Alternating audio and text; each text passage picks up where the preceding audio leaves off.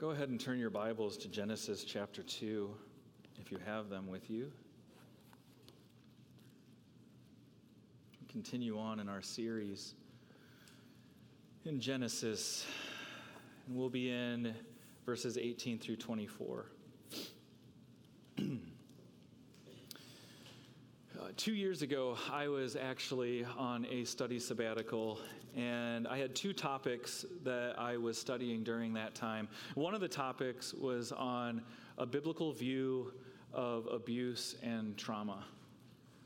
And some of you might wonder why in the world would you study on abuse and trauma when there's a sabbatical? One of the main reasons why I chose that study is because of the many counseling situations that I've been involved in where someone was abused. For example, one time with a couple, and the husband worked 90 plus hours a week, and when he was home, was often angry, easily agitated, and can recall in the midst of counseling times, uh, then they told me of a circumstance that happened where they were driving down the road, probably 60, 70 miles an hour. The kids are in the back seat. He's angry at his wife, and he punches her in the face while driving. Or can remember sitting with a couple of women who were talking about their previous marriages, and one woman's talking about how the husband would just drag her by the hair and pull her. Or remember within my first year of youth ministry, and a teenager confesses to Tracy that she's been molested by her brother. And then a few years later, having another teen girl say essentially the same thing. Or counseling with individuals and having this addictive pull of pornography. It's so crazy to me how people can justify uh, pornography. Um, even if we just think about this, that, that in reality, where people might say nobody's getting hurt, there's a high percentage of women and children involved in pornography that are actually being enslaved uh, to do these things. Actually, 80% of people who have been rescued from human trafficking, 80% of them were involved in this. And yet, America spends $12 billion a year on pornography. And in any given second, in any given second on the internet, 28,000 people are viewing pornography every second. And sadly, this epidemic is, is, is ex- expanding. It's not just a man's struggle, it's a woman's battle as well. I remember years ago reading a a uh, commentary by a man that you might be familiar with this name, Francis Schaeffer, was alive in the 1900s, and he was commenting in uh, Romans chapter 1, and how in Romans chapter 1 you see men exchanging their lusts for or their desires for women and then embracing lusts for men. And then Paul goes on and says, and women are doing the same thing. And Francis Schaeffer said that when you look at societies and cultures throughout time, you know that the society has got to a, a immensely degraded point when the women embrace it too. As the man goes, so do the women, and once the women engage in it, then we've fallen. And that's societally where we're at in our day, right? You know things have really gone awry. But maybe some of you might say, well, I don't view, I don't view pornography. I'm not involved in any kind of sexual sins. Okay. Let me just ask you, how do you treat the other gender? And in particular, as it relates to Genesis chapter 2 and God's emphasis on the creation of women, how do you treat women? And if you're a woman, how do you view yourself? Do you view yourself as God views you or as maybe the culture wants to impress upon you? You may not actually be physically abusive, but when we look at Genesis chapter 2, the questions that should be asked is Do I view women with genuine love? Do you, and I'm now speaking to men, do you raise them up and appreciate God's work in and through women? Do you value them as God values them? I, I, I struggle internally when I hear professing Christians, preachers, men who joke and mock women for apparent weaknesses. Or I, I think it's a righteous anger when I hear of husbands who shut their wives up by simply saying, Hey, I don't make the rules. God says you're supposed to submit to me. That's not biblical submission if that's how it's being communicated. And if the husband is speaking that way, he is not viewing and seeing the responsibility that God has given to him. So I remember one time during my sabbatical reading, and I was struck with this thought that I believe speaks fully of the heart of God. As I was reading, as I was studying, this thought came to me God's intent is that the safest place for a woman to be is in the presence of a man. But in actuality, it's not the safest place. And as I was reading, I actually had to pause because I got tears in my eyes. Because for many women, the opposite is true. And that's a horror. But as a result of this brokenness, many women and men don't understand or comprehend God's true glorious intention for male female relationships. And instead, we protect ourselves from, or maybe people view each other simply as objects. So, in essence, I studied on abuse and trauma because I've seen how men in particular don't prize women as God does. Now, as I say that, please hear me.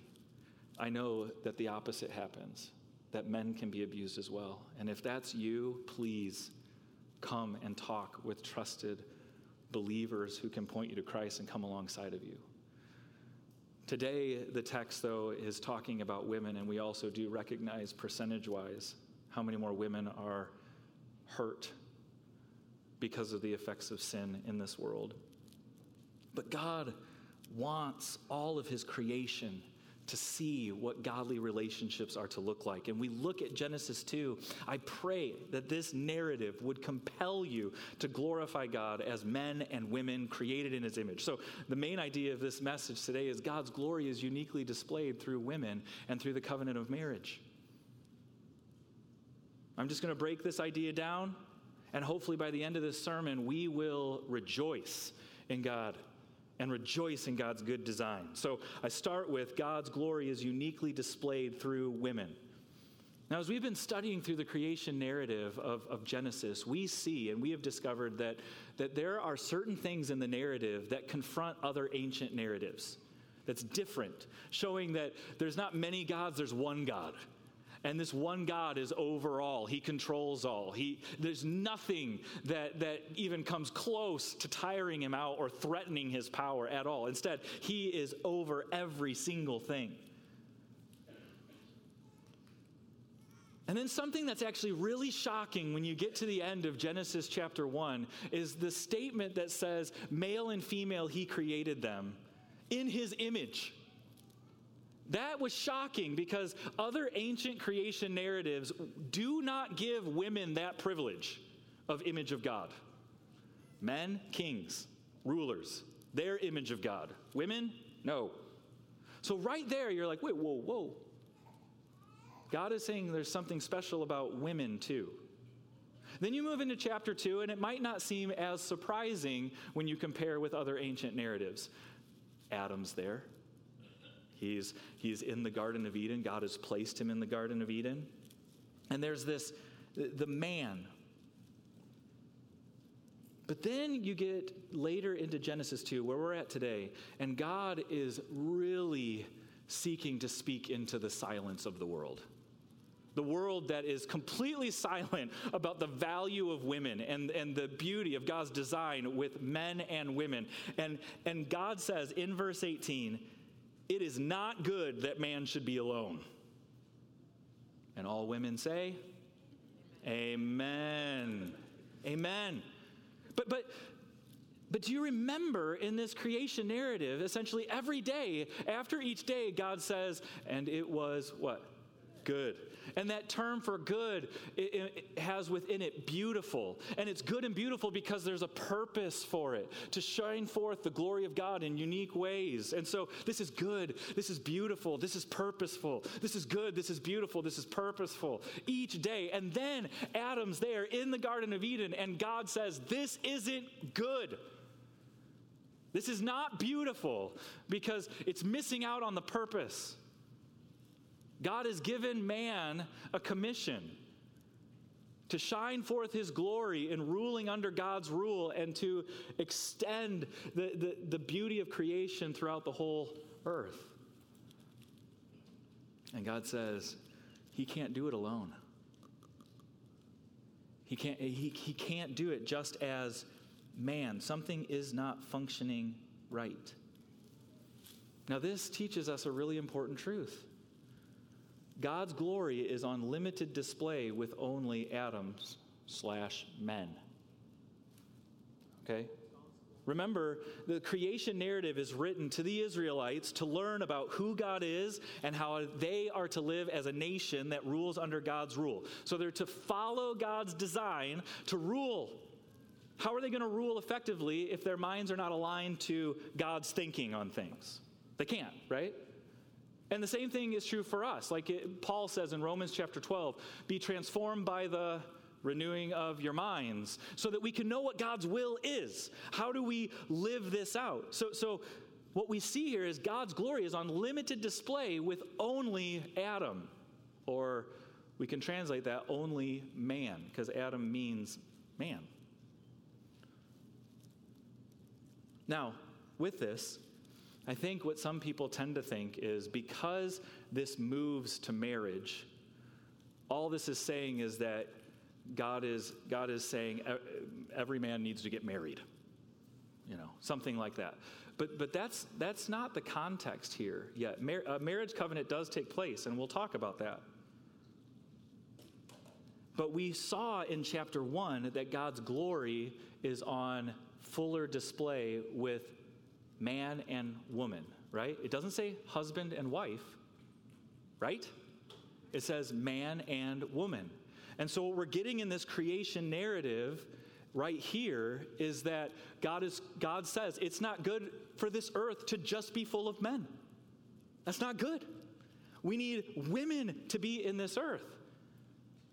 I think this helps answer a tricky question some people have when they get into Corinthians with Paul, and Paul says, It would be good for you to be like me. Was Paul married? No.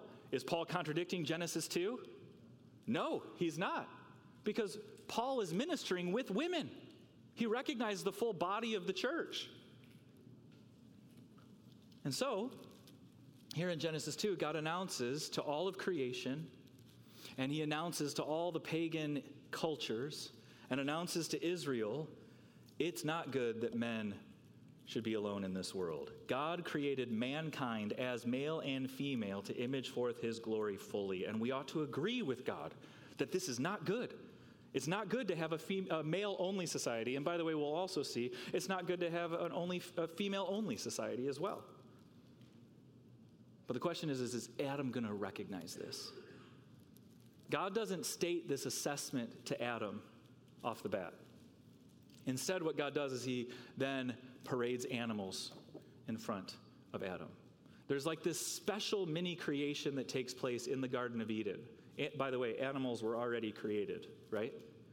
But there's this special mini creation in the garden where God creates certain animals, and then we read this. Now, out of the ground, the Lord God had formed every beast of the field and every bird of the heavens and brought them to the man to see what he would call them. And whenever the man called every living creature, that was its name.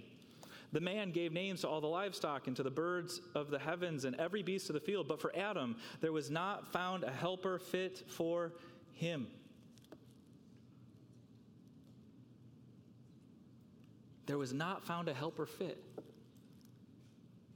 So now what?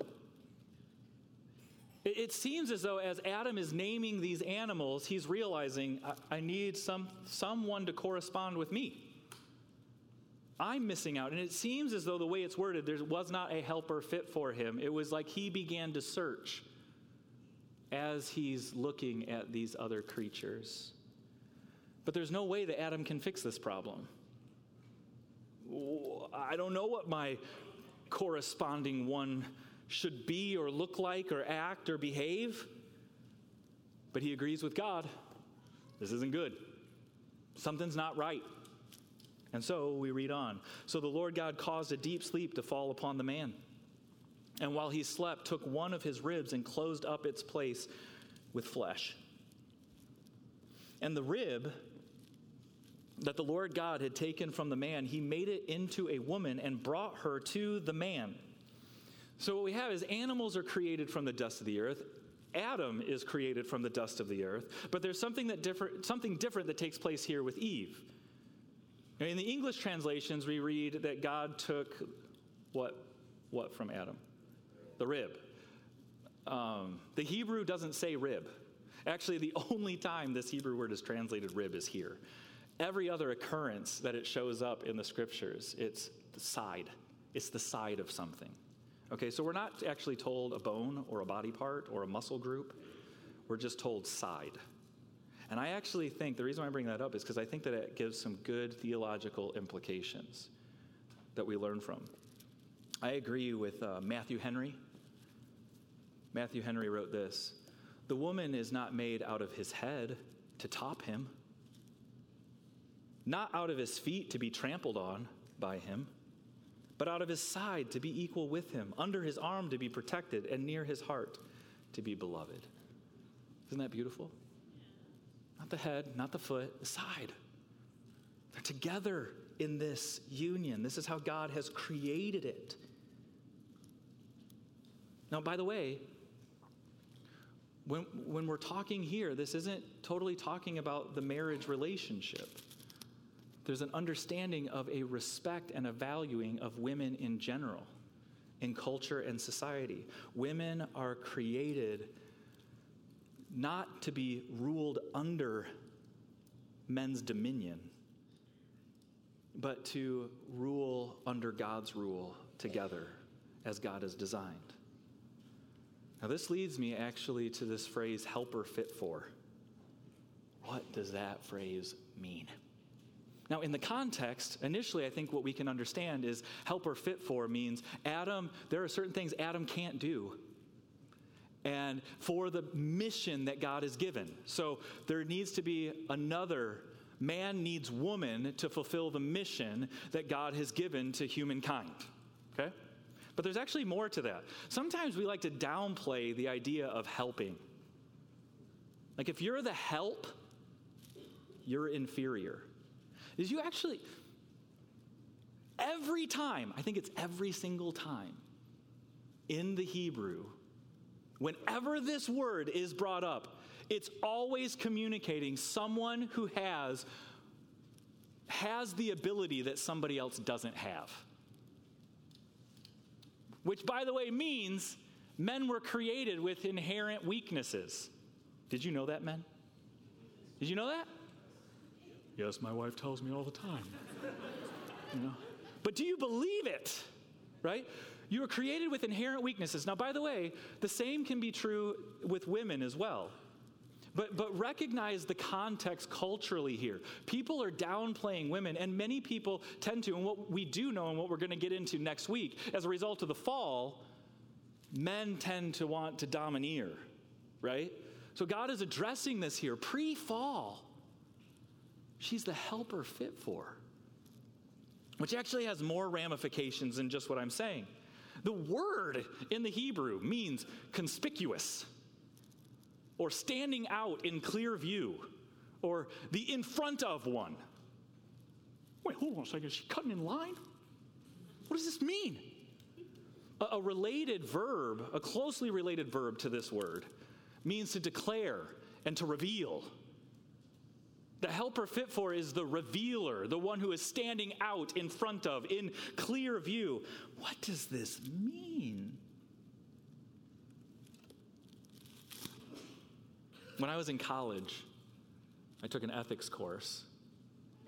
And in that ethics course, my professor, he, he was speaking of prioritization of relationships.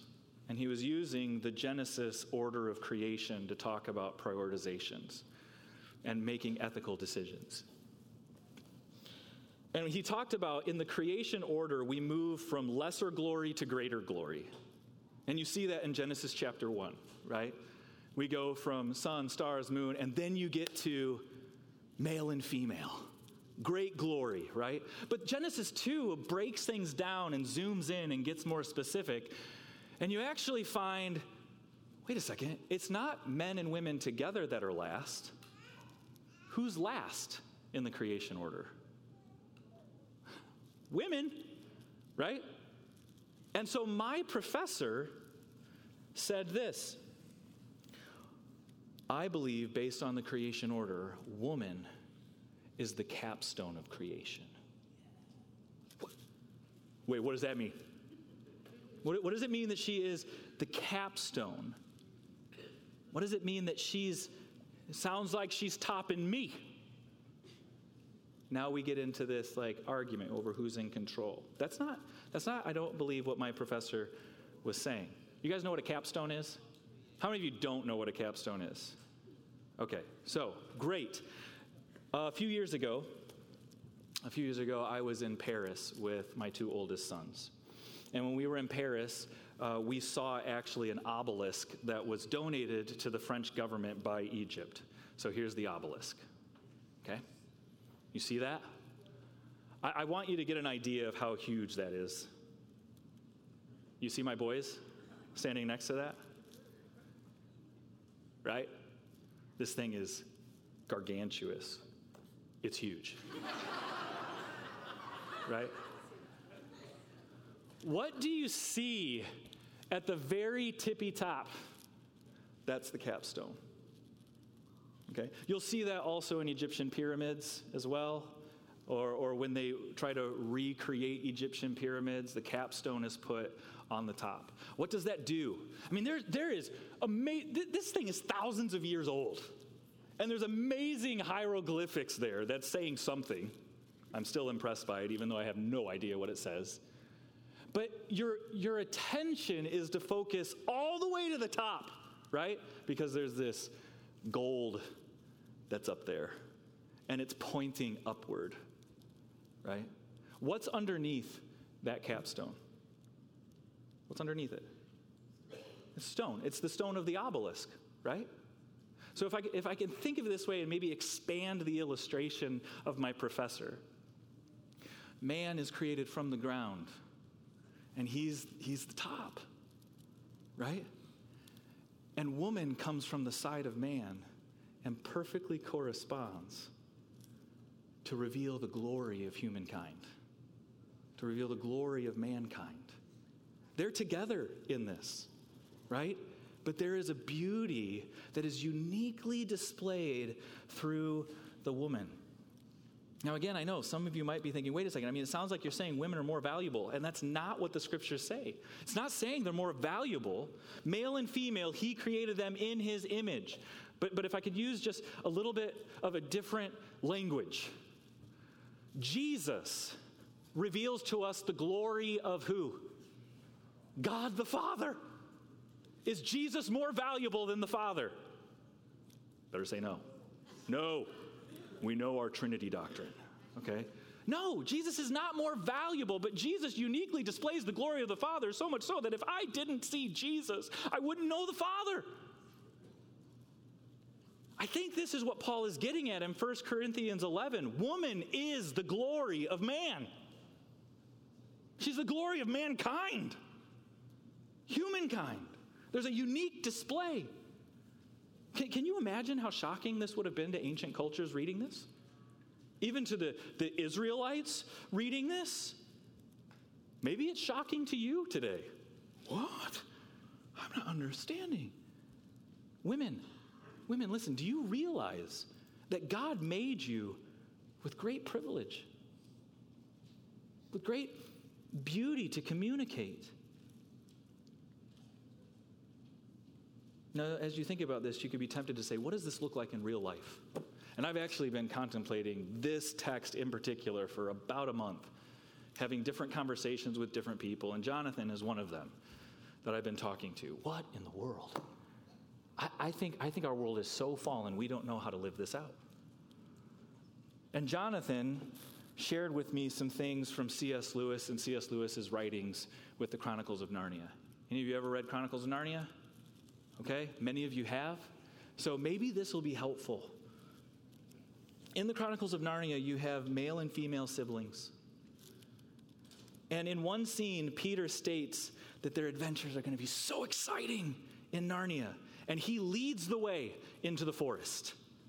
It's communicating something about his maleness, right? But while later on, when they're in Narnia, Peter actually communicates that he thinks his sister, Lucy, the youngest, man, she ought to be leading. Because she was the first one here. She's, she's referred to as this daughter of Eve. So he thinks Lucy should be leading, and he asks, Where, where are you going to take us? But then late, uh, at another point in time in the series, Peter, um, Peter admits, or I think at that point in time, he admits she knows Narnia best. But later on in the series, it's not Lucy who becomes king, it's Peter who becomes king.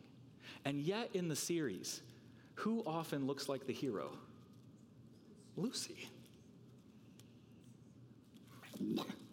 I think what C.S. Lewis is doing is he's taking ideas from Genesis and from God's teaching and saying, Isn't this so beautiful? And isn't this so foreign to our minds? We so quickly want to think in terms of power and control, and we don't think in terms of the beauty of, of a complementing relationship and celebrating the other and rejoicing in the other. I think Lewis does something to help shape how we ought to view men and women. God has designed men and women with different responsibilities, different giftings, and men do have a great responsibility to rule under God's rule. They also have a responsibility to recognize their need for women and their need uh, because women shine forth God's, or women shine forth the glory of mankind uniquely.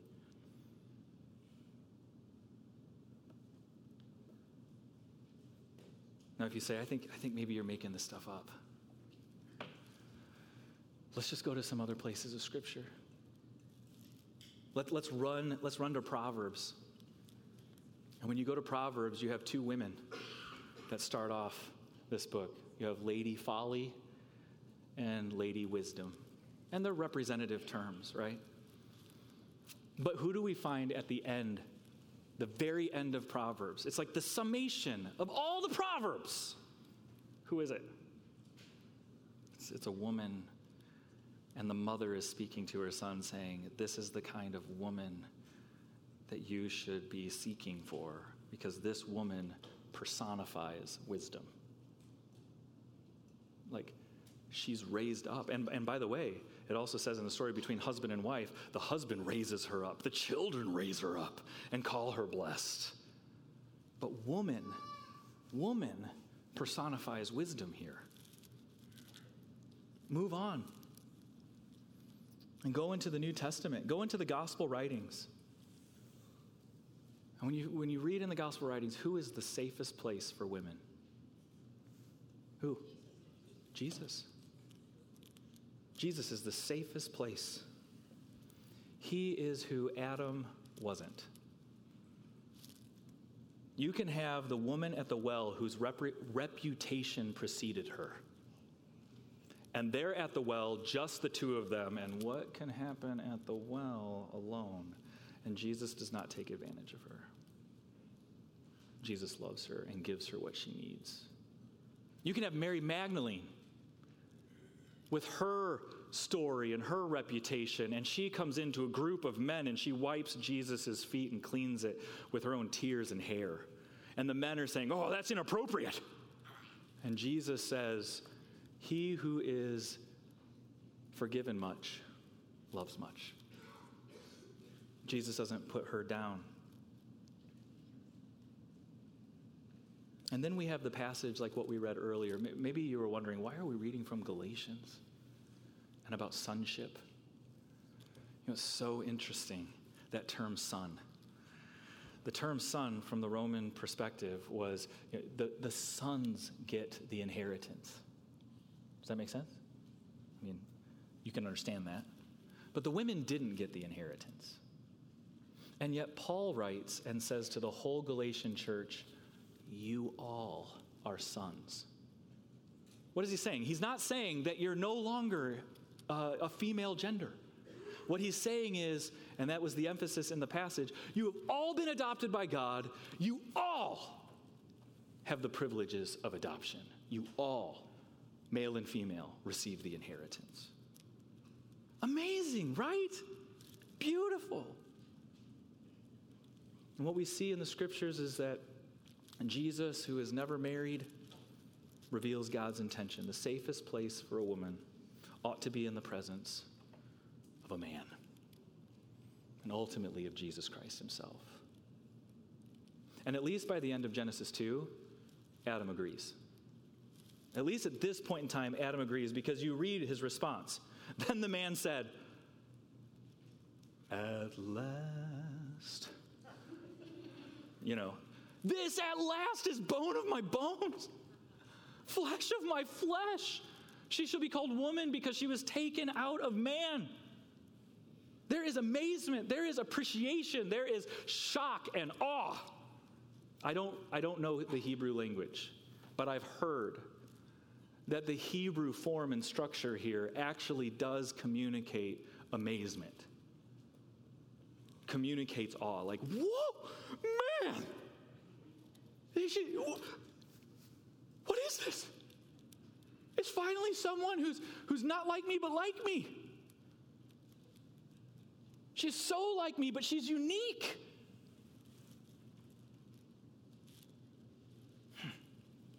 This is beautiful. And right here, if I could just take a moment, I've mentioned this when I was at the end of chapter 1, but we see clearly in Genesis 1 and Genesis 2 that the magnificence of God's glory is on fuller display with male and female. Jesus affirms that in Matthew 19. Haven't you read from the beginning? He created them male and female. And we, we live in a day today where those distinctions are taken away and diminished. And, and I, I believe the reason why, from a spiritual perspective, it's taken away is because Satan and our flesh hates the glory of God. We suppress the truth about God and embrace lies. What's a great way to suppress the glory of God in this world? Get rid of gender, get rid of gender distinctions. And yet, here in this story, we, we see a man who values a woman loves her and cares for her, and God's glory is on display.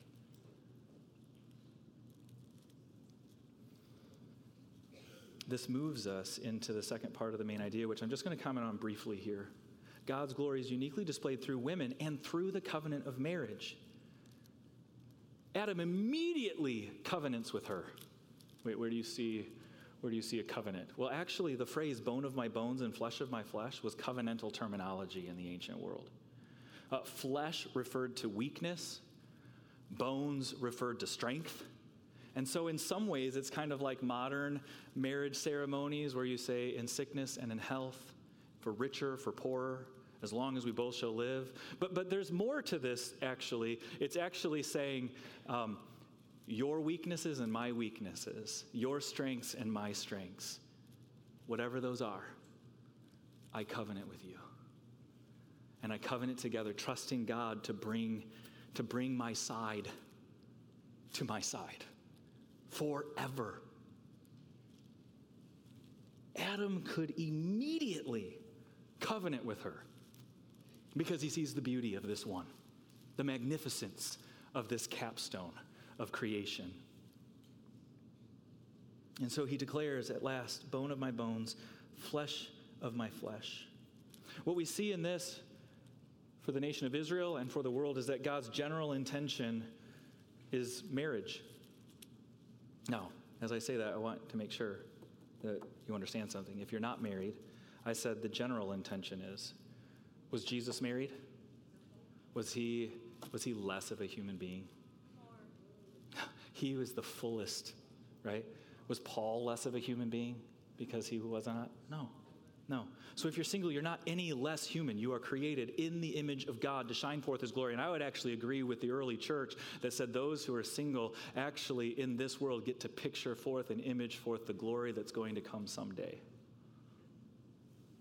Where we are neither we are neither given in marriage, right? But we see that marriage is a general pattern. Verse 24, therefore a man shall leave his father and mother and hold fast to his wife, and they shall become one flesh. Notice the therefore. This is Moses. Moses is writing this, and this is his insertion for the nation of Israel to understand. Because of this, that's why we have marriage today. Marriage is not made up just by certain patriarchal societies that want to view women as property. Did you know that? Marriage, marriage is made up by God.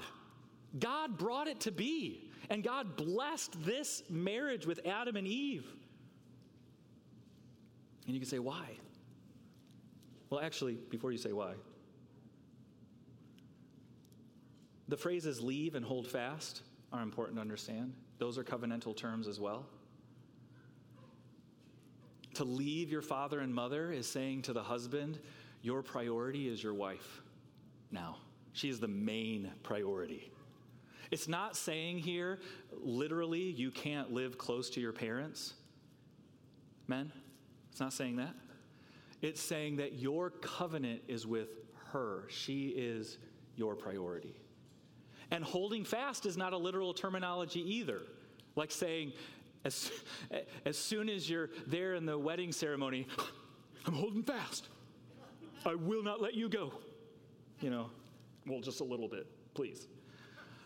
Hold fast is a covenantal term. I'm not, I, we're bound together. By the way, that's not just sexual terminology, that, that is a whole life and being enmeshed with the other person. I will hold fast to you. Now we say, why?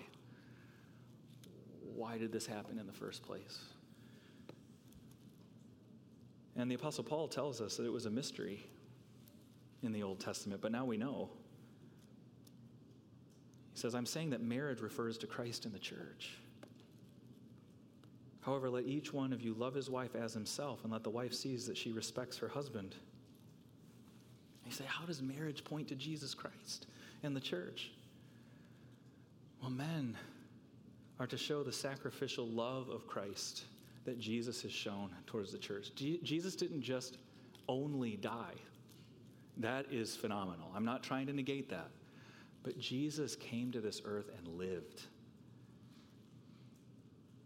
and suffered and was patient with and cared for and died and rose from the dead. And even to this day, Jesus, our Savior, if you've turned from your sins and trusted in Him, Jesus still helps because He sent another helper, the Holy Spirit, to grow us so that we could grow in the word, grow in maturity, grow in faith. And so husbands are to image forth that towards their wives, that type of sacrificial love and care. And wives are to show forth the love that the church is supposed to have towards Jesus Christ.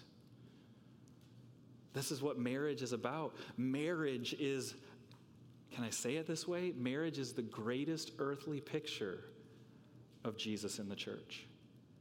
And by the way, no wonder that they're attacked as well, because we want to get rid, the sinful world wants to get rid of God's glory. But it's all about Jesus. And so we even see with Jesus, we as a church, we spent this, this morning singing and raising up the name of Jesus. Praise Jesus, right? And then the scriptures also will say, Humble yourselves under the mighty hand of God, because in due time he will what? Exalt you. Now, it's not saying he exalts us above him, no. But, but isn't that the idea that we see within marriage that it ought to be? And even within human relationships between men and women, that we say, Oh, I so appreciate you. I want to lift, I want to lift you up. I want to show the character and nature of God by lifting and raising you up. I think that will happen if we, as believers, truly see the beautiful picture that God has given to shine forth his glory in this world. God's glory is uniquely displayed through women and through the covenant of marriage. And again, if you've turned from your sins and you've experienced cleansing, you can grow in obeying God's will.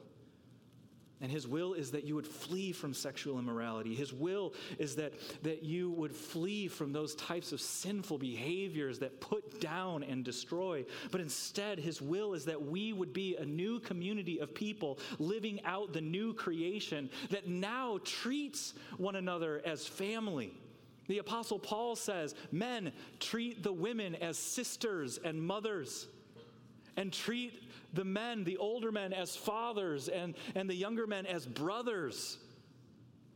He's meaning in a purity sense and in a care sense. That's how we are to be treating each other. And we can live that way. We can. By the grace and power of the Holy Spirit. Not because of us, but because the Holy Spirit is at work. And as we live that way, as we live that way, we show one another and we show the world that there is a new Adam. By the way, Adam's first words were, Whoa, woman.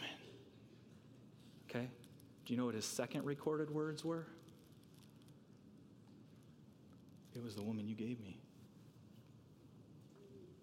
See how quickly it fell? Praise God, Jesus never said that. And Jesus perfectly fulfilled and said, I will follow your will. I will follow your will. He's the new Adam.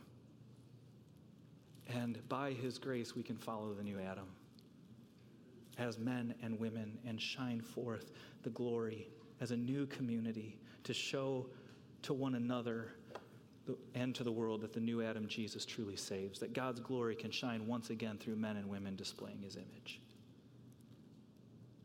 Now, as I say all of this, and we even come to a close of the, the message, I do want to say I know, I know there's broken people here. We're, we're all broken, but I, I know that there are more than likely people here that you've suffered abuse, or maybe you currently are. Studies show out of every group of 100, five women are currently suffering abuse or trauma, and it doesn't change in the church.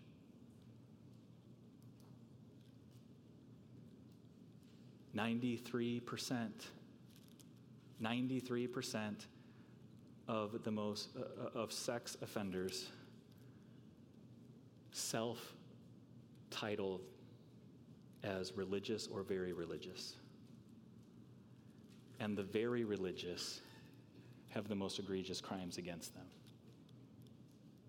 That ought not to be so. I'm saying that because there could be people here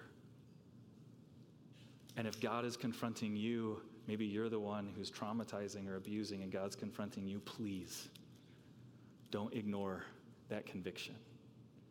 There's going to be people up here, men and women, who are ready to talk. But then, too, if you're someone who has been, or you're going through currently and you need people to talk and pray for you, please talk to us. And if it feels uncomfortable to come up in front of everyone, reach out, please. Maybe for you, there's something entirely different that you want to talk about, and, that, and you're welcome to. You just need prayer, or you have questions about what does it mean to be a follower of Jesus Christ. We'd love to talk to you. But oh, when I look at Genesis, all I can see is God's design is so beautiful. It is so very good so purposeful and glorious because God is all glorious. Amen? We're going to sing in a moment. We're going to sing the song we sang earlier with men and women singing together. So I hope that we can rejoice in hearing each other's voices singing to the glory of God. Let me pray for us. Lord, thank you. Hallowed be your name. May we know your glory. May we sing of your glory and praise you supremely. God, help us. Help us as a church, as a people, to realize that, that Jesus truly does change us and changes how we interact with one another. Because Jesus, Jesus is the perfect one. He is the God man. Thank you. Thank you that you have loved us so much that you sent your son. Now, Father, I ask that you would bring healing to our hearts, that you would bring restoration, that you would change us and transform us more to your glorious image, not only individually, but as men and women created in your image. And it's in Jesus' name I ask. Amen. And hear these words now Blessed be the Lord God of Israel, for he has visited and redeemed his people, that we, being delivered from the hands of our enemy, might serve him without fear in holiness and righteousness before him all our days. Amen.